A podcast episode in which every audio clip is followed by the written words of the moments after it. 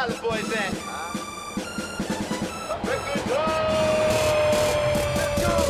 Boys, we get on up.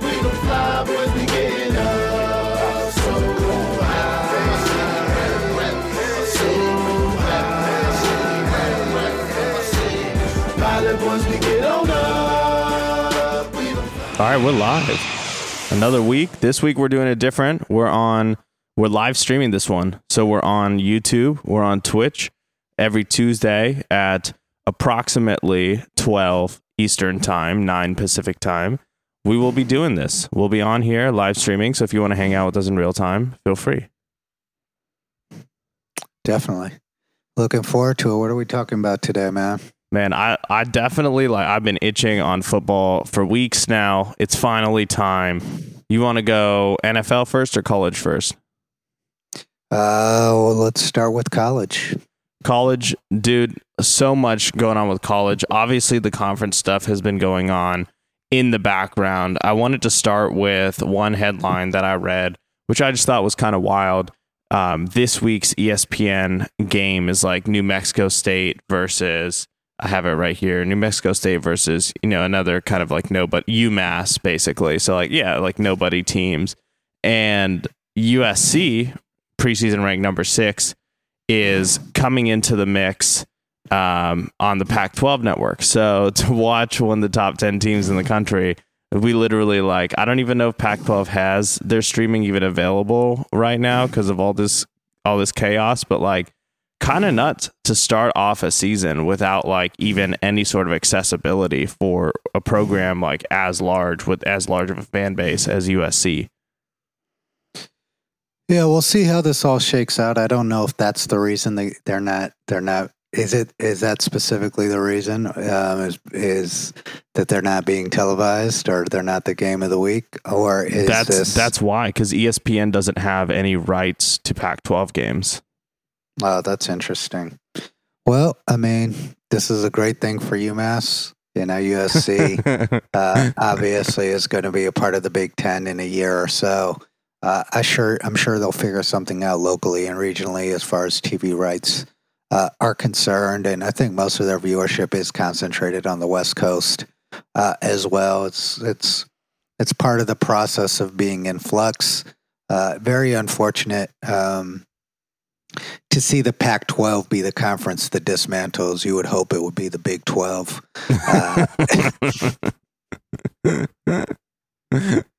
You're it's always so funny, bro, when you when you come out with the Big 12 slams too out of nowhere cuz you never you never expect it. oh, man, that conference is, is hilarious. Dude, um along the lines of um, college football and in in the Big 10, um, Michigan has decided to self-impose a 3-game suspension for Harbaugh um, for this season.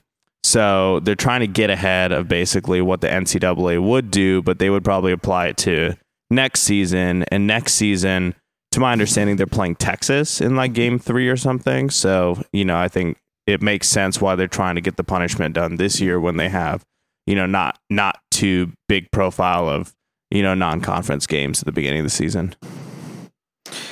Uh, Yeah, it's always interesting how these things go quietly with Michigan, uh, considering especially um, the energy that their fan base um, always has had toward these situations when they come up. Um, with Jim Tressel allowing some of his players to get get tattoos unaware, and he wasn't aware of it, um, and then also. The most recent Urban Meyer situations, they're always the largest critics Jim Harbaugh specifically has always been the loudest voice in the in the room about being critical and Michigan being a program of high standards and that's that's the reason that they struggled for so many years to compete with Ohio State is because of their high academic standards and the standards of what what a Michigan man is. It just is always interesting to me that when they get caught up in scandal, um, it's never as loud, never as as as powerful as when it happens to other programs, uh, including Ohio State.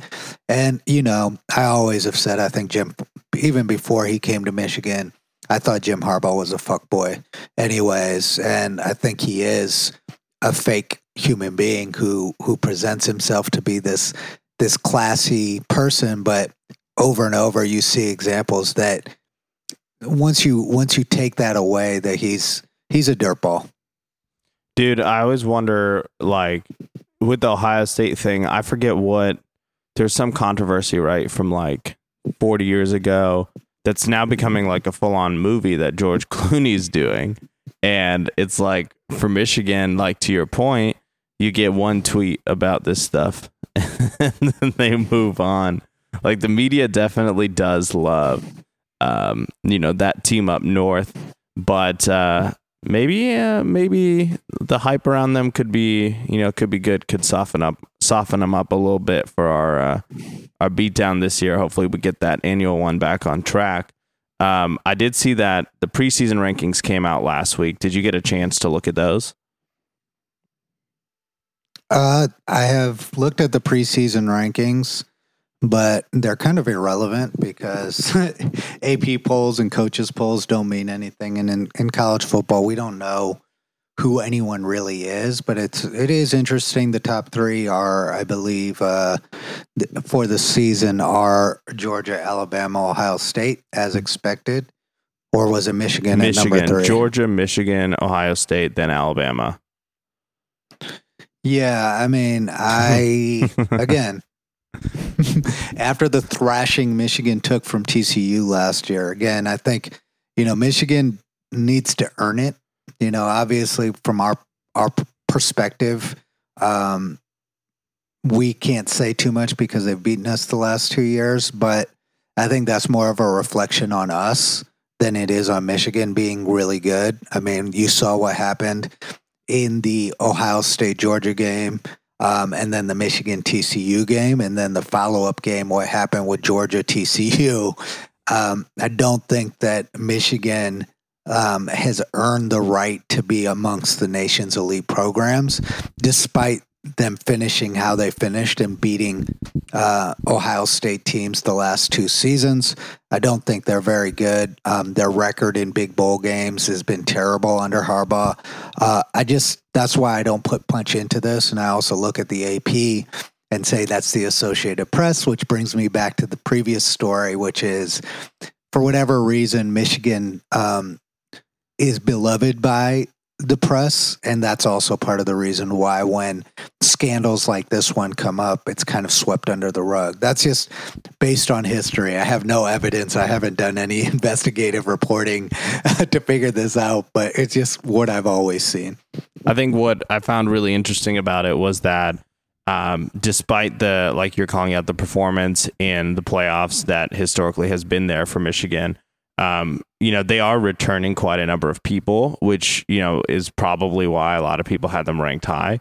But it's surprising that Alabama is not ranked higher because, you know, by by all eyes last season, Alabama had an off year.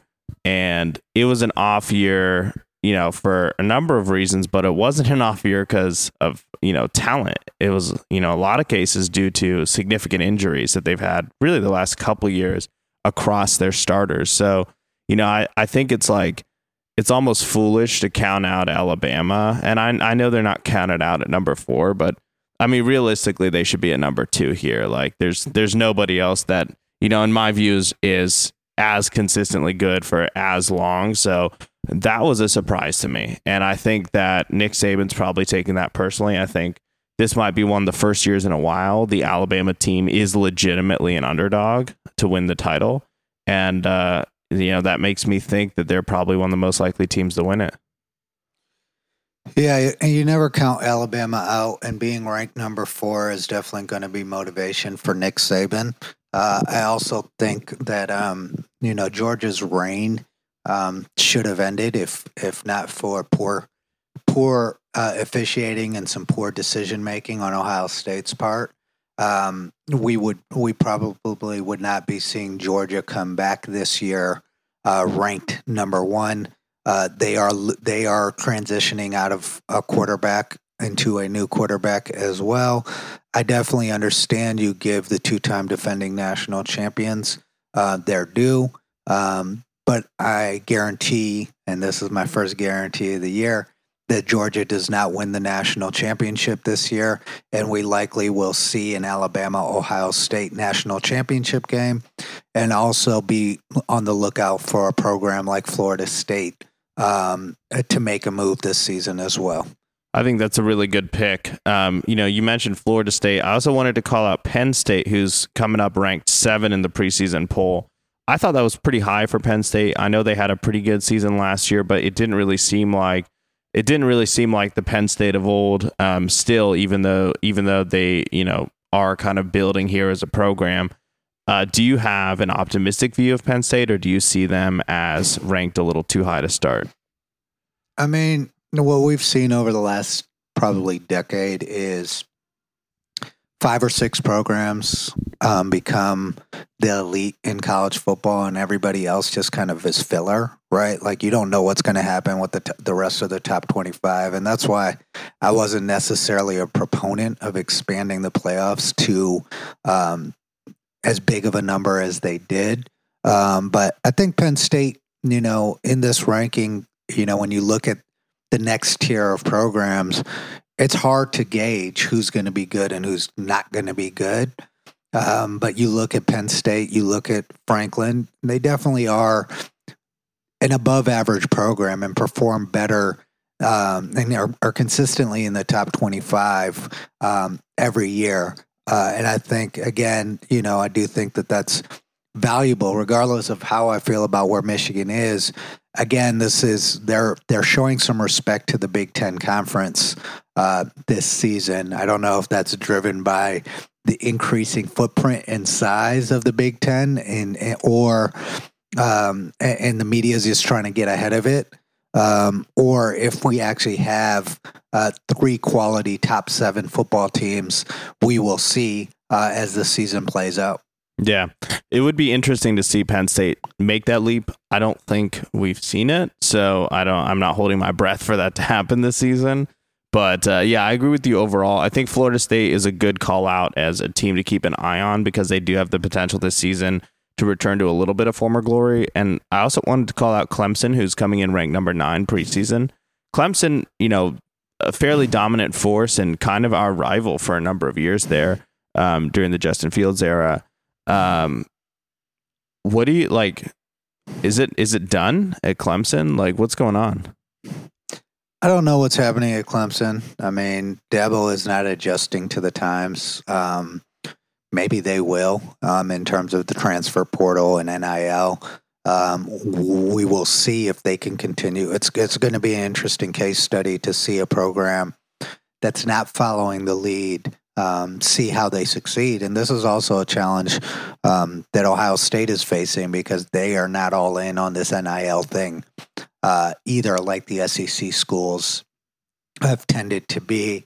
Um, we'll see how this all plays out, but Clemson does have some talent on their team. Um, and they definitely are somebody you should watch out for. They have a new offensive coordinator. Uh, that's definitely interesting. One other program to watch out for in the Big Ten is Wisconsin. Uh, I think Wisconsin, um, considering Luke Fickell's track record and the type of talent they have that suits well to the type of system, they're going to be defensively imposing and could make a run uh, in the Big Ten and also potentially in the national. Uh, that's a real dark horse, though. Don't don't quote me on that and say, "Oh, you said Wisconsin's going to be a top ten team." no, it's just a team uh, team to look out for. Um, one other one other uh, program um, that's really striking a lot of curiosity is to see what happens with Colorado, um, Colorado in in in the Big Twelve. Or yeah, I think Colorado 12, is just, huge. And just a comment on Wisconsin, like it may not be this year, but yeah. seeing what Fickell did at Cincinnati, it'll be in the next five years that Wisconsin is a very threatening team in the Big Ten once again, able to find their way into the Big Ten championship, you know, on a semi-consistent basis. Like that that was just a that was just a few years in the past that Wisconsin was that dominant of a team, and you know it's it's not going to take a lot for them to get back there. Yeah, if you look at what Luke did at Cincinnati, making them a, a playoff contender as a mid-tier school, you know he's going to get results um, at Wisconsin. I'm looking forward to it. And then also, you know, one of the other storylines this year is the fall of the Northwestern program, which is very disheartening. Pat Fitzgerald was somebody that everybody respected and had a tremendous amount of respect for. Um, but there seems to be a lot of things happening in the locker room. I don't know if the accountability should fall on him, but typically the coach becomes a scapegoat. But it would be very surprising considering his character um, for this to be a culture that he was aware of and just dismissed and, and allowed to continue. But that's also very disheartening because consistently he had that team performing above their talent and was one of the and also showed exhibited a tremendous amount of loyalty to that program despite overtures for some several bigger name programs over the years so that's a that's a very disappointing storyline Yeah, hundred percent, hundred percent. And you know, kind coming back to Colorado, who you mentioned, I think Colorado is going to be an interesting narrative this year because they are making the conference change happen. But um, for Colorado, I think there's going to be a lot of pressure to win by big numbers against some of the teams that they're playing. At least in my view, um, I haven't watched a lot of the Jackson State stuff. I watched some of the highlights. I watched a lot of the Travis Hunter stuff. Travis Hunter, I think his name is. I, I watched a lot of his highlights as he was coming into um, college football and after his first year. But um, you know what? What have you seen from Deion's like coaching style? Like, do you think Colorado has the potential to be a team that runs it up on some of these smaller teams they play and you know builds a, a strong resume for themselves this season? They definitely will um, have some big wins, but uh, just it, it's also a big transition. You know, uh, transition year. He got rid of a lot of his players, brought in a lot of players from the transfer portal.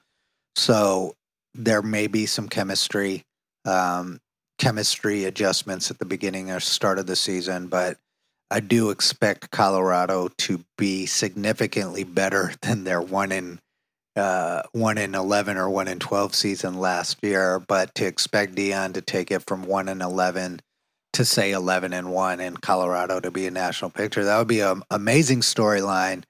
But I don't think that that's a fair bar to set expectations for him. Um, which is probably what's going to happen is if Colorado doesn't play really well and succeed, people are going to really ride Deion just because of how controversial he is and, and how many people dislike him um, in the media and amongst other coaches for kind of his no frills, no no prisoners approach to to um, taking over the program. But I expect them to be a seven to eight win team and and it be in bowl contention. But I don't think see them being in the national landscape of of uh, uh, of the playoff picture. That's interesting. I mean, even even at that point, it would be a, a huge success compared to last year. Um, where like who do you see them dropping to? I mean, I guess they they're going to drop. Yeah, they're going to drop multiple games. They have the Pac-12 schedule. They're going to have to play USC. They're going to have to play UCLA. You know, there there's there there's some names on their schedule. Washington, uh, Oregon. Yeah, yeah. They're they're not they're not going to make a run unless you know some miracle happens. And if they do make the the, the run, then Deion should get AP Coach of the Year, and and and everyone should shut up in terms of how they criticize him. Um, but I do think it's going to take time, and I do think the expectation should be a seven to eight win season, and that's a huge accomplishment considering where Colorado was last year. Yeah, yeah. Um, one other thing I wanted to mention while we're in the college football um, world is Notre Dame. We saw a Notre Dame team on the rise last year. Uh, started the season not great, ended it a lot better than they started it, but now just lost that quarterback they were betting on um, last season, the one who got injured and then came back toward the end. Uh, he has transferred to Alabama now. So Notre Dame kind of has almost like a fresh start here in terms of the quarterback position. We saw their backup last year was no good. So hopefully they've been able to either elevate his talent or bring in somebody else to fill a gap. But do you see Notre Dame continuing to build upon what they've done last year? Do you think losing a, a core player in the transfer portal um, is going to keep them at you know at the same level or below? I mean, you would hope so. I mean, Marcus Freeman has recruited well. They're in year two of the program there. Um, you hope for his sake. Um, you saw what they did to Ty Willingham, the last black head coach at Notre Dame. You don't get the same leash as other coaches. so I hope I hope he uh, I hope they succeed. Um, I think we can expect what you expect from Notre Dame every year. They um, are an independent, but they usually play a pretty tough schedule. Um, I don't. The USC game, the Ohio State game, are are going to be challenges for them this year. Um, but it's interesting. The Ohio State game, um, they played Ohio State very closely last year, um, and he's not making any of the statements that he made last year. Acknowledge it was a mistake. Um, that's really going to tell a lot about how good or bad this Notre Dame is. I think they're they're they're ranked somewhere in the low teens in terms of the AP rankings. Number 13. Um, yeah. Uh, so we'll see. You hope that they can they can perform. There's a lot of talent that they have on that field. They've recruited well. Uh, losing a quarterback is interesting, um, but I think they they probably um, probably um, should be okay at that position. Um, but again, well, you know, I don't see them being in the playoff picture, but I see them being, you know, a nine team, nine win. You know, they probably spoil a couple of team seasons uh, this year. I wouldn't be surprised if they pull off an upset amongst one of the, t- the top tier teams this year.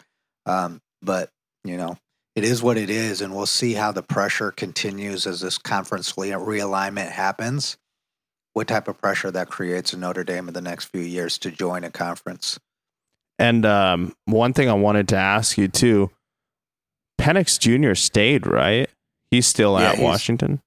He's still at Washington, and their star receiver stayed as well. So they're an interesting, Yeah, Washington interesting is team. more of a sleeper. Like they they to me are what Penn State has been a number of years Yeah. is like a sleeper team that, you know, could surprisingly knock out a couple contenders. Yeah, that's the unfortunate development that's happening in the Pac 12. The Pac 12 has been a terrible conference for a long time, right? Um, but in the last couple of years with USC, Washington, Oregon, now if Colorado didn't leave, um, you suddenly, in Washington, you suddenly had uh, a conference that was starting to be competitive, Utah as well, right? Um, a, a conference that was suddenly starting to become competitive. So it's a it's a little bit uh, frustrating that this is happening for the Pac-12. I'm sure for the conference, um, but it is what it is. Um, I do think that the Pac-12 is a more competitive and better conference than the Big 12, and I think that the the the competition there has shown it over the last few years. So it's it's it's unfortunate that this is developing over there. Now, um, you know, looking at um, the NFL side of things, um, yeah, also looks like a fantastic season. I haven't tapped too deep into Hard Knocks yet. Um, I need to. I need to finish signing up for HBO and get into that. But I've been watching a bunch of the clips and stuff that's circulating around social. Uh, I'm I'm pretty tapped in on the Jets, man. Obviously, Garrett Wilson, amazing. Aaron Rodgers, amazing. Like Sauce Gardner, amazing. They got some great personalities over there, really interesting guys. And uh, every single clip that I've seen coming out of their training camp just seems like a, a great time, honestly. Like, you know, I, I am very excited to watch them play, which is probably the first time anybody has said that about the New York Jets. And, uh, you know, re- rest of the NFL wise, like, uh, a million kind of compelling storylines. I'm uh like we could start anywhere, but you know, just I guess first off on the Jets, like, is this a team in your view, V, that can now make this jump and be a contender? They should. They're right on the brink, despite having a terrible quarterback last year and Zach Wilson, um, and then uh, the band that you know putting together backups and stuff like that. Um, I do think that you know Aaron Rodgers takes you from an eight-win team to a 10, 11, 12 win team alone. Just he is one of the greatest of all time at the position. Um, he carried the Packers teams into playoffs despite um, some marginal talent at times at the at the receiver position. Uh, he doesn't have to worry about that. He, his team is stacked um, at the receiver position. they have an amazing defense that was one of the best in the the league. I mean, the expectations are definitely there, and they should be there. This is going to come down to X's and O's, and a, a proving point. Robert Saleh, who's a guy that I'm a big fan of, um, really showing his coaching chops, uh, as well as as Nathaniel Hackett um, after the controversy and, and terrible run he had with the Broncos last year, and the comments, the unfortunate comments that Sean Payton made about him, also showcasing that he has the chops to be a great offensive coordinator with Aaron Rodgers and and run this offense. They also uh, recently signed Dalvin Cook, so you look at this team and the only the only question mark really is the offensive line. But if they get Duane Brown back, um, and they they have a solid running game, uh, I think I think those questions can be answered if a few guys step up. And Aaron Rodgers does make your offensive line uh, better because he makes decisions quickly, um, and it should mask some of the holes they have on that front. And that front could develop. They do have some high draft picks in that on that line. Um, and some solid players. We'll see how that pans out. But if their offensive line is even above average, this team is going um, is going to be very competitive um, and and be a Super Bowl contender. Yeah, well said. Uh, one other major event in the NFL. Uh, it's the first year in uh, you know pretty much twenty years without Tom Brady. That's that's weird, man. it's almost like a different sport. It's not. It is weird, and Baker Mayfield is getting chance 344 um, with uh, starting out the season, I believe, as the Buccaneers starting quarterback as a result of Brady Brady leaving. So we'll we'll see how that storyline plays out. Uh, despite how much disdain I have for Baker Mayfield, there was an unfortunate story that came out um, in which it looks like he is about to sue his dad for stealing 12 million um, from his business. Um, That's uh, so yeah. Despite what you think about him in the football field, is very unfortunate to see stories like that uh, happen consistently in in sports and entertainment when it's the people that are closest to you um, that potentially are doing the most damage. We saw this last week with the Michael Oher situation.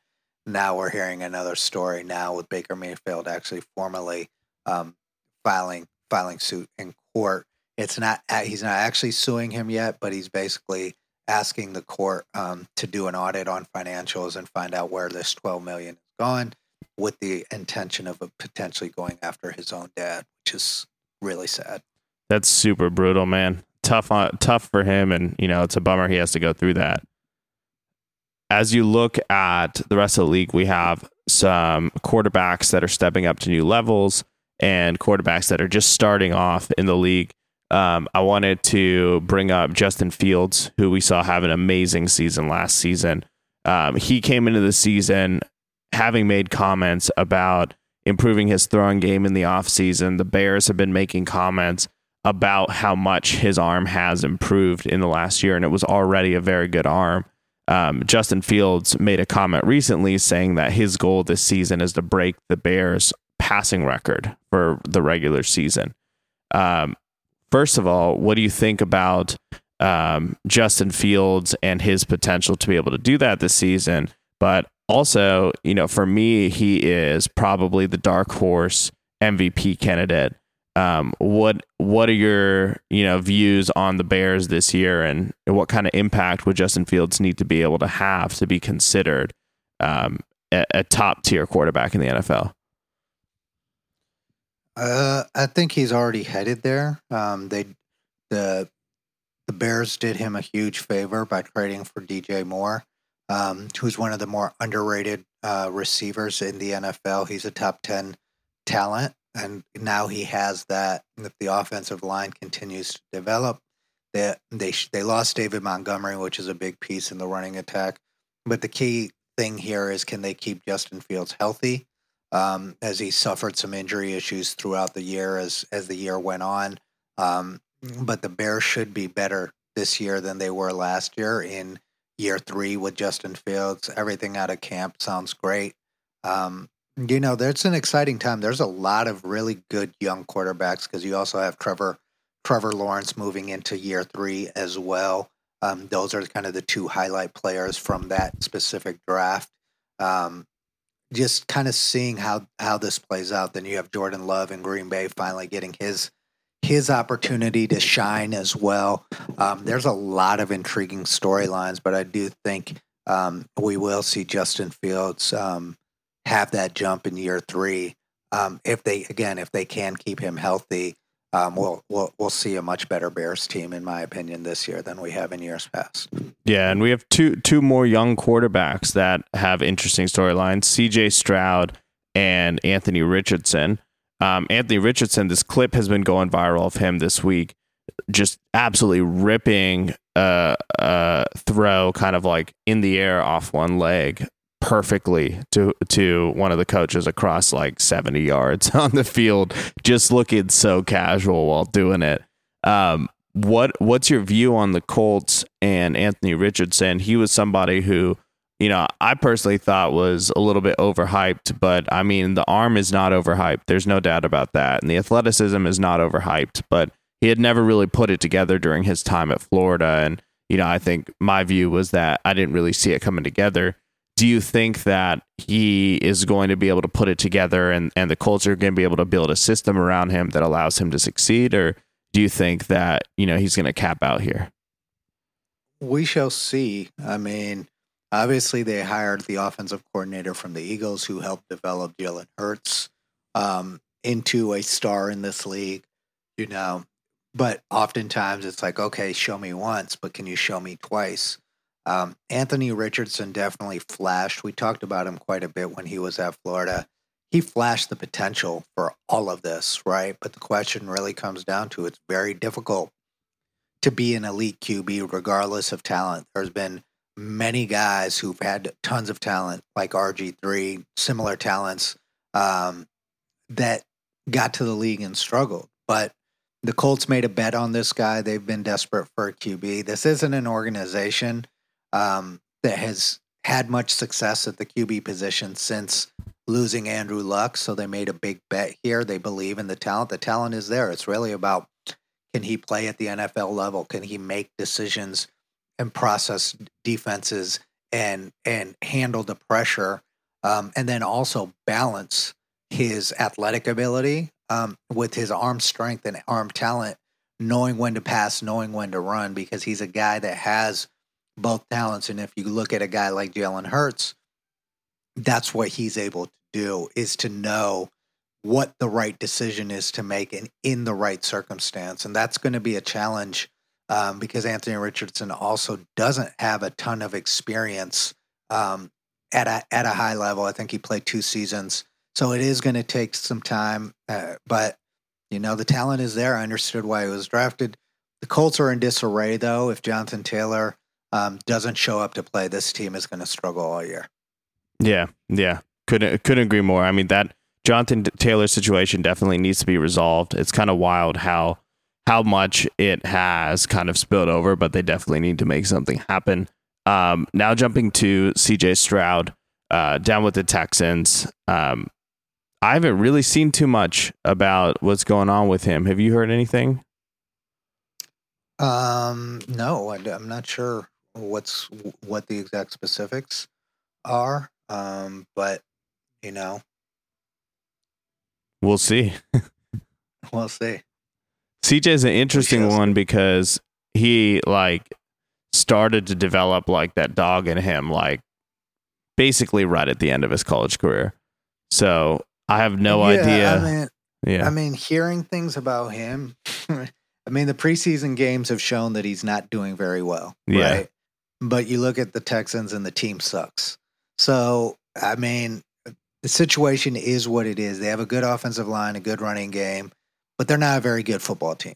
And we'll see how this happens. This is a tough situation when you throw a great talent into a situation in which he's not surrounded by a ton of skill position talent. And then also, he doesn't necessarily, in, in, at Ohio State, the thing that we were were concerned most about with him was his ability to run, and he's going to have to scramble, create plays on a team that that struggled uh, last year offensively, but hopefully that running game can support him and the defense develops. But you you're looking at a two to three year project before CJ Stroud becomes anything, and I think you're looking at a um, a similar situation in Carolina with Bryce Young. Yeah, yeah, I think so. I think Bryce has he's really easily adaptable into the NFL scenario just just off the way he moves, off the way he plays. So he's somebody I feel like you would you would easily have a lot less concern with overall. Um well that being said, did we have any other kind of global world topics that you wanted to bring up V before we wrap up here? Uh, there's there's there's nothing nothing uh too specific other than it looks like there's a rumor going on that Apple is going to come and purchase ESPN from Disney. That would be an in- interesting development um, as Apple kind of moves m- moves more and more into the service space. You know, they they obviously have this huge deal with MLS, which is going to be interesting to see how it plays out. Um, and they they are subsidizing Lionel Messi's contract as well. Um, but just seeing that, you would never think that a platform like ESPN would be facing the challenges. You you know we hear every quarter about the new layoffs that are happening, but just overall, like how sports media is in flux, um, and and maybe Apple could be the partner that could come in and fix the problems um, at a provider like ESPN by changing and and and figuring out the distribution model um, to to fit the digital age, whether it's through iPhones, iPads, and Apple. They have they have the greatest platform there is, right, from a digital medium standpoint. And ESPN has struggled with cord cutting um, and things like that, transitioning um, transitioning to this new space and new world. Um, maybe it is time, you know. But again, you look at these steps, and maybe it's not, you know, and and you know we'll we'll see. It's very interesting to see what's happening happening in the world of TV and and what the future looks like. And this kind of conversation around Apple purchasing ESPN is a very interesting one um, that only kind of heightens this whole cord cutting cable. What is the future of cable? You know? Yeah, I agree, and I think the ESPN's only in the situation they're in because they didn't make the best content. They made bad content for a really long period of time. And they won because initially they were the first ones to do it, to do 24 7. But as other people started getting the ability to make competing content, ESPN never really improved in terms of the kind of content they were putting forward, other than the popularity of their like uh, chat programming, like First Take and different things like that. So Yeah. I think like ESPN was way ahead of this podcast wave. They were way ahead of everything that we have now in the media landscape. It's just a what happens when you have a corporation that big is like people are not hip to the new ways that, you know, revenue streams are being built for corporations like that. And we can see the infrastructure while it may have great relationships in sports and the ability to get your press passes, execute all of this stuff, like they have not been intelligent about making money and monetizing the content they're creating. And clearly, like, that's why they're struggling so much.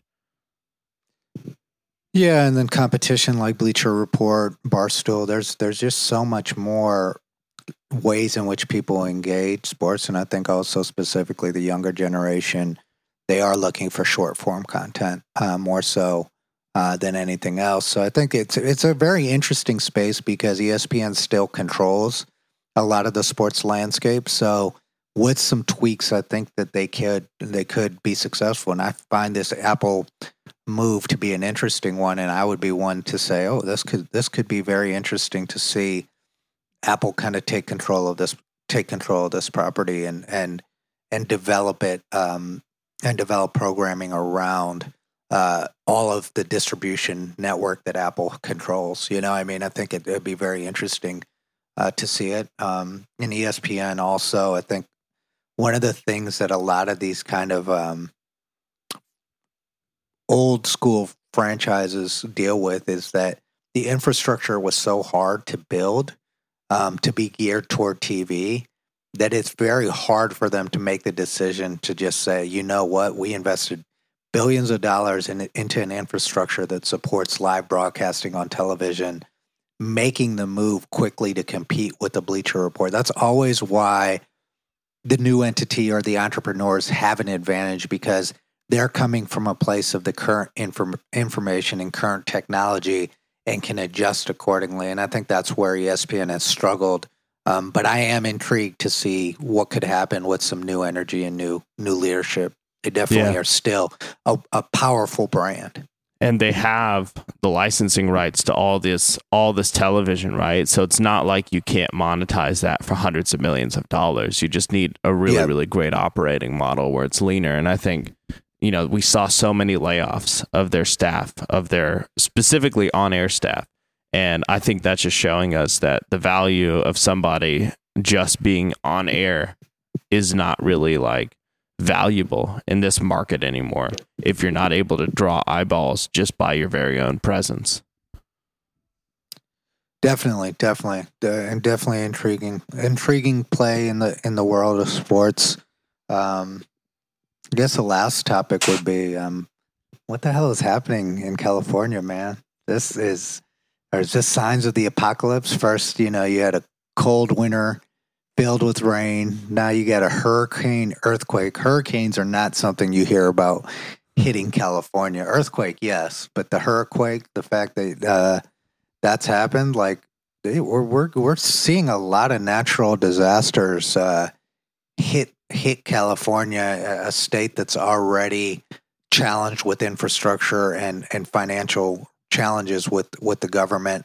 Um, how do you see the state handling this? Um, you know, hopefully all the rainfall at least quelled some of the, the wildfires that we often see as the normal challenge in summertime with a drought in California. But it just seems like the, the always sunny in Southern California mystique is is being challenged this year in significant ways. I'm, I'm curious to see how people are adjusting. Yeah, I think like to be honest, like from my experience, like what was being reported was like a hundred X overblown to like what actually happened. Like I saw videos Yeah. on the news of like literally like crazy flooding, like people were freaking out online, sharing all this stuff, and it was like a light drizzle.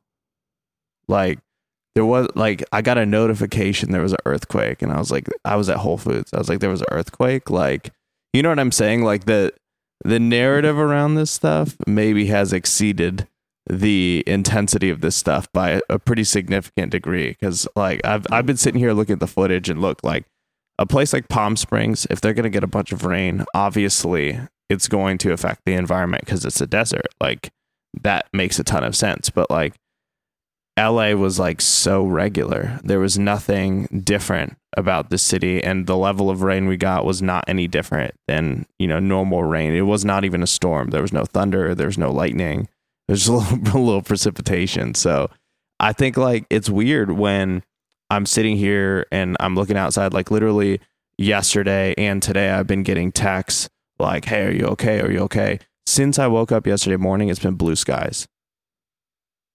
Yeah, I mean, I think it definitely impacted different parts of Cal- California. Is obviously a very big state, so um, thankfully it didn't hit Southern California too hard or LA too hard, as you said, because I don't think people out there are built for it. And we thought we thought the power yeah we were like maybe the power Yeah. will go out and so we were thinking like should we charge our cars you know in advance and like do some of this other stuff just to make sure you're good and like bro like uh, to be honest with you i'm not even sure what all is on point because even like there was even like a flooding video that like ted cruz retweeted because he was like oh this you know i can't believe this happened in california or whatever and it was like from some other place from like years ago. So like a lot of like what was cycling on social media were these parody accounts basically saying check out the damage from Hurricane Hilary and posting these very ironic, extremely, you know, crazy flood videos. But they were trying to be ironic because it wasn't like that here, but it got it got taken you know, for a ride on the internet by people who thought it was serious. Yeah, it's definitely definitely uh, interesting. It seems like some people were affected more. One thing I never want to experience in my life is an earthquake. That the whole idea of that is very scary to me, like a real earthquake happening underneath my feet. And I've known people who've experienced it and said that it's it's one of the scariest things that they've experienced. Um, obviously, been very lucky. California has been very lucky over the last 20, 25 years not to have experienced one of those significant um, earthquakes, uh, especially being close to the fault line. Um, but it is very curious, you know, for those who kind of look at spiritual from a spiritual side of this and look at this thing and say, all of these natural disasters that keep occurring that are unexpected, like a hurricane in California, that's not supposed to happen, right? Um, is Mother Nature kind of responding to how we treat them, treat the environment? If you kind of believe in that kind of realm that you know that that the earth that we live in is is controlled by a higher power. Um, to see all of these things continually happen um, throughout the world, it's like, okay, is this is this just normal? Is it impacted by how we're treating the environment, just specifically by the destruction of our environment, or is it a reaction to how we're treating our environment? That is definitely a very uh, interesting storyline, one that I'm not going to d- delve too much into, but just just just something to think about. Yeah, I think it's a great question to ask. It's a great question to ask, and I think it's the right reaction when things are unexpected, especially in nature. Just to ask that question of where's this coming from, and what should I take away from this? And um, you know, the biggest thing, like that that I like I I was thinking about like through this period of time is just like what do all the homeless people do? Yeah. I don't know. I don't know what they do.